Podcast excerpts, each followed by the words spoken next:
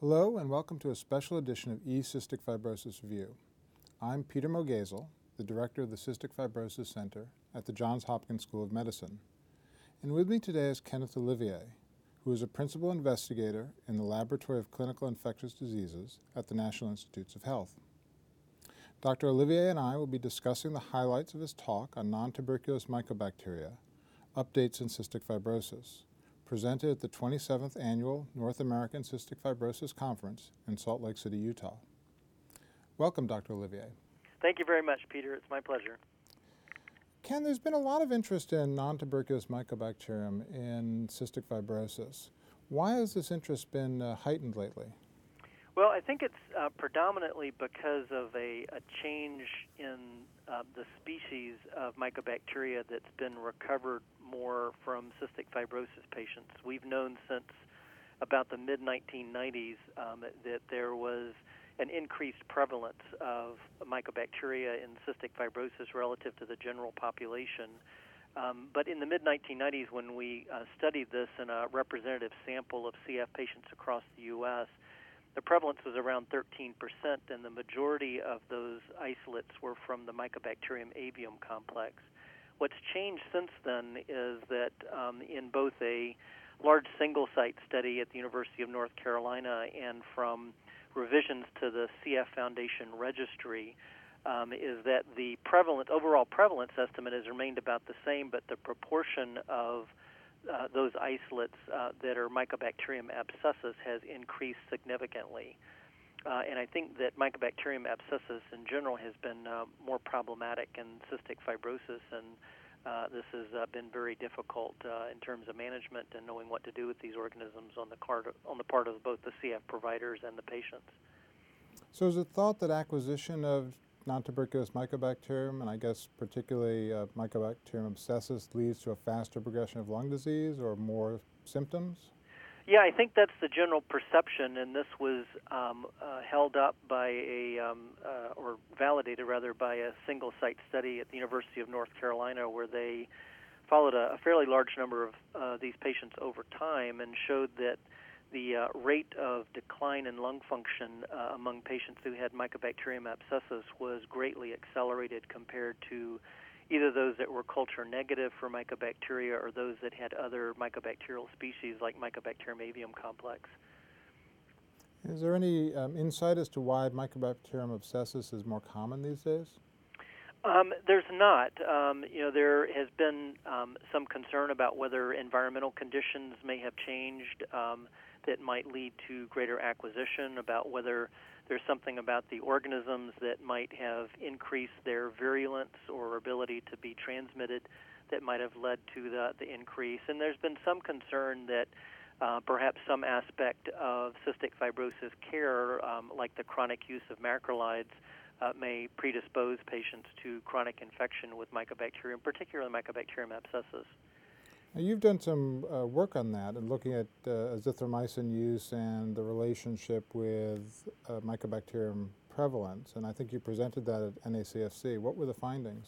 That's right. The, the concern came from a, a paper that was uh, published by the group at uh, Cambridge in 2011 that uh, initially raised this concern about the possibility of chronic azithromycin use predisposing to M. abscessus. And they um, did a small study in their their site um, showing a parallel increase in the frequency of isolation of M. abscessus um, with uh, the rate of increase in use of azithromycin, and um, showed some uh, preclinical data in mice as well as some uh, benchtop data um, uh, suggesting that the, the, chronic macrolides might affect a cell uh, housekeeping function called uh, autophagy um, that is thought to be important in mycobacterial control uh, that might allow for chronic infection, particularly with M. abscessus. Um, we were uh, quite concerned, as were many others in the CF community, about the implications uh, of this particular study. Um, and we um, sought to, to get a better understanding by looking at the patient registry data. Um, and since 2010, uh, the CF Foundation has increased the number of questions pertaining to mycobacteria that have greatly increased the utility of the registry as a tool for understanding population effects of non tuberculous mycobacteria in the CF community. So we were able to design a case control study uh, where we looked at uh, patients who developed uh, incident positive cultures for mycobacteria since 2010 and looked back at their exposure history to chronic macrolides and compared that to patients who had remained uh, culture negative over a prolonged period of time for mycobacteria. In, in actuality, what we found was exactly the opposite of what the, the study from Cambridge had suggested, um, in that the patients that had been on chronic macrolides uh, were actually associated with a lower incidence of recovery of both Mycobacterium avium complex as well as Mycobacterium abscessus. That's actually very reassuring. Yes, it was. I know there's concern about occult disease and perhaps developing resistance. Um, are there recommendations for testing for mycobacterium if you're using azithromycin? Yeah, the CF Foundation recommends uh, testing for mycobacteria prior to initiation of chronic azithromycin uh, use uh, in, in patients that are on macrolides chronically, um, that they should be screened for mycobacterium at least on an annual basis.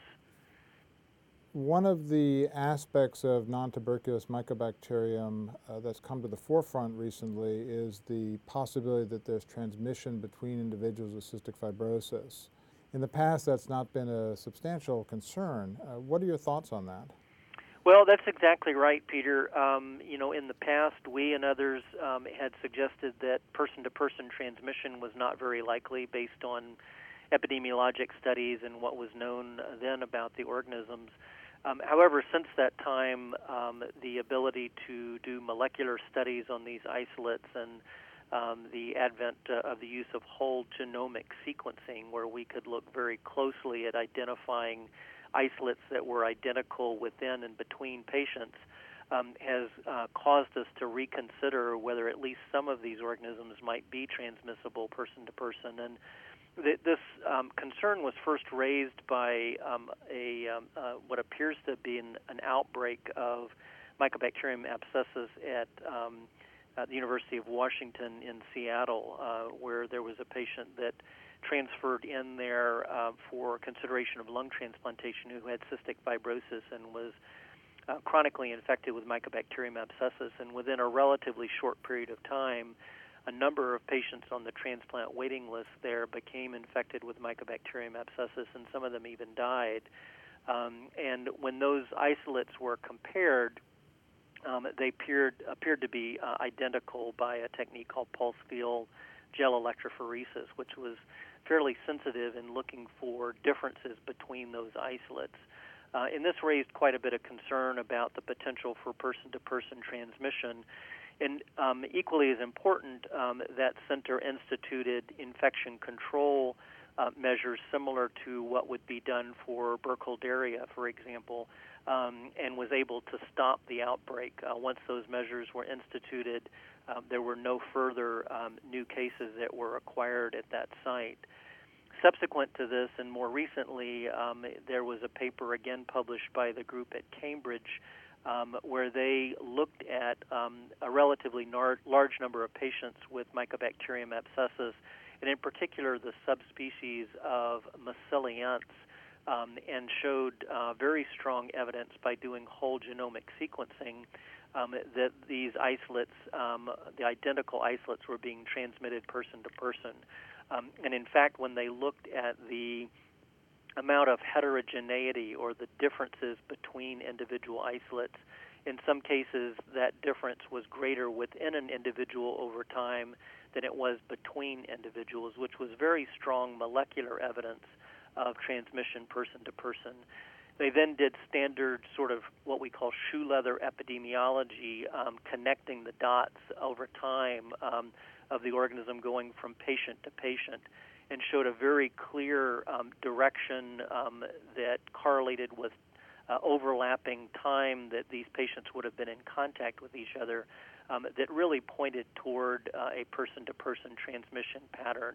And this was very different than the um, connect the dots pattern among patients who had isolates that did not appear to be identical by these molecular techniques.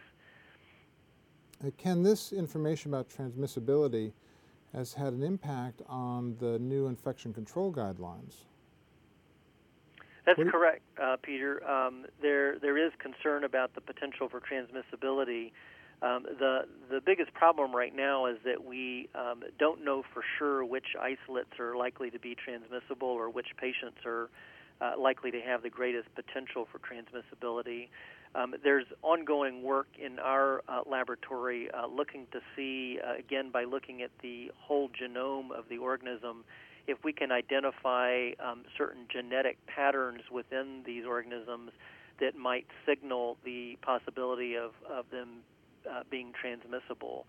Um, there is growing concern, um, however, that we should institute the same infection control measures um, uh, centered around um, non tuberculous mycobacteria that we institute for uh, other organisms that um, may be highly transmissible among cystic fibrosis patients. The bigger concern is that if the transmissibility is airborne, as it is for Mycobacterium tuberculosis, those patients are usually isolated in what are called negative flow rooms. Uh, and this might present a significant engineering problem for many sites that uh, aren't equipped with large numbers of these rooms that patients could be put into. So I think there's a lot of controversy and a lot of unknown right now about what infection control measures uh, need to be instituted and when those are appropriate. And we're hoping that some of the studies that are going on in the laboratory now may shed light on that, uh, as well as the uh, potential effectiveness of uh, recommended infection control measures in uh, in decreasing the likelihood of transmissibility. Now, this is obviously going to be a challenge moving forward, uh, balancing safety with practicality. That's right. Let me just finish up by asking about your work on the consensus committee guidelines for therapy. Uh, what are the recommendations at this point for treating mycobacterium? Sure. Um, this is uh, there's been an effort among the USCF Foundation and the European Cystic Fibrosis Society and the uh, first ever uh, joint guidelines um, uh, committee put together to address the issue of non-tuberculous mycobacteria and cystic fibrosis. And in particular, there's been uh, a growing request among cystic fibrosis practitioners to have some uh, real world practical guidance on um, how to manage Mycobacterium abscessus in particular. Um, and they have asked for specifics of uh, what drugs to use, what doses to use, over what period of time patients should be treated, um, even if there's not substantial amount of uh, clinical evidence to support that um, as a place for them to start, uh, recognizing that this is a growing uh, concern and that um, uh, there is a need for additional guidance um, on, on what to do with these organisms. Uh, and so these guidelines, uh, at least in, in the draft form, do provide relatively specific uh, guidance on the management of M. abscessus and cystic fibrosis. And the general recommendations are that um, treatment should involve both an intensive phase uh, followed by a continuation phase. And the intensive phase uh, generally should include a daily oral macrolide, and there's a preference for azithromycin uh, for both um, lower frequency of side effects and less drug to drug interactions. And this should be uh, coupled with 3 to 12 weeks of intravenous amikacin. Uh, plus one or more of the following uh, drugs that are guided but not dictated by susceptibility tests. And those drugs include tigecycline, imipenem, and cefoxitin. And the duration of this intensive phase should be determined by the severity of the infection, uh, response to treatment, and tolerability uh, of the regimen.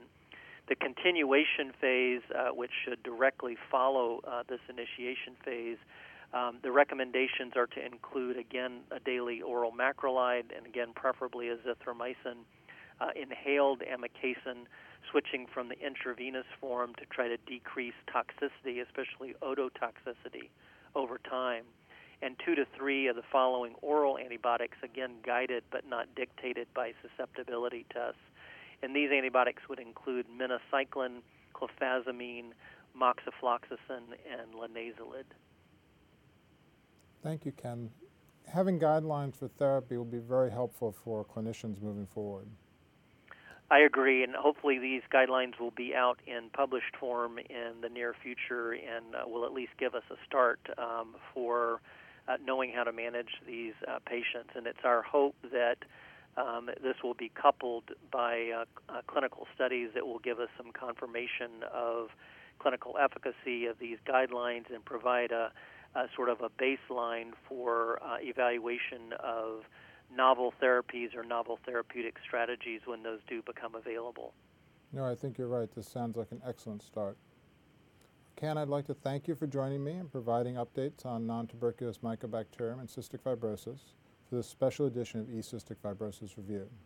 Please visit ecysticfibrosisreview.org to view archive issues of our newsletter and podcasts.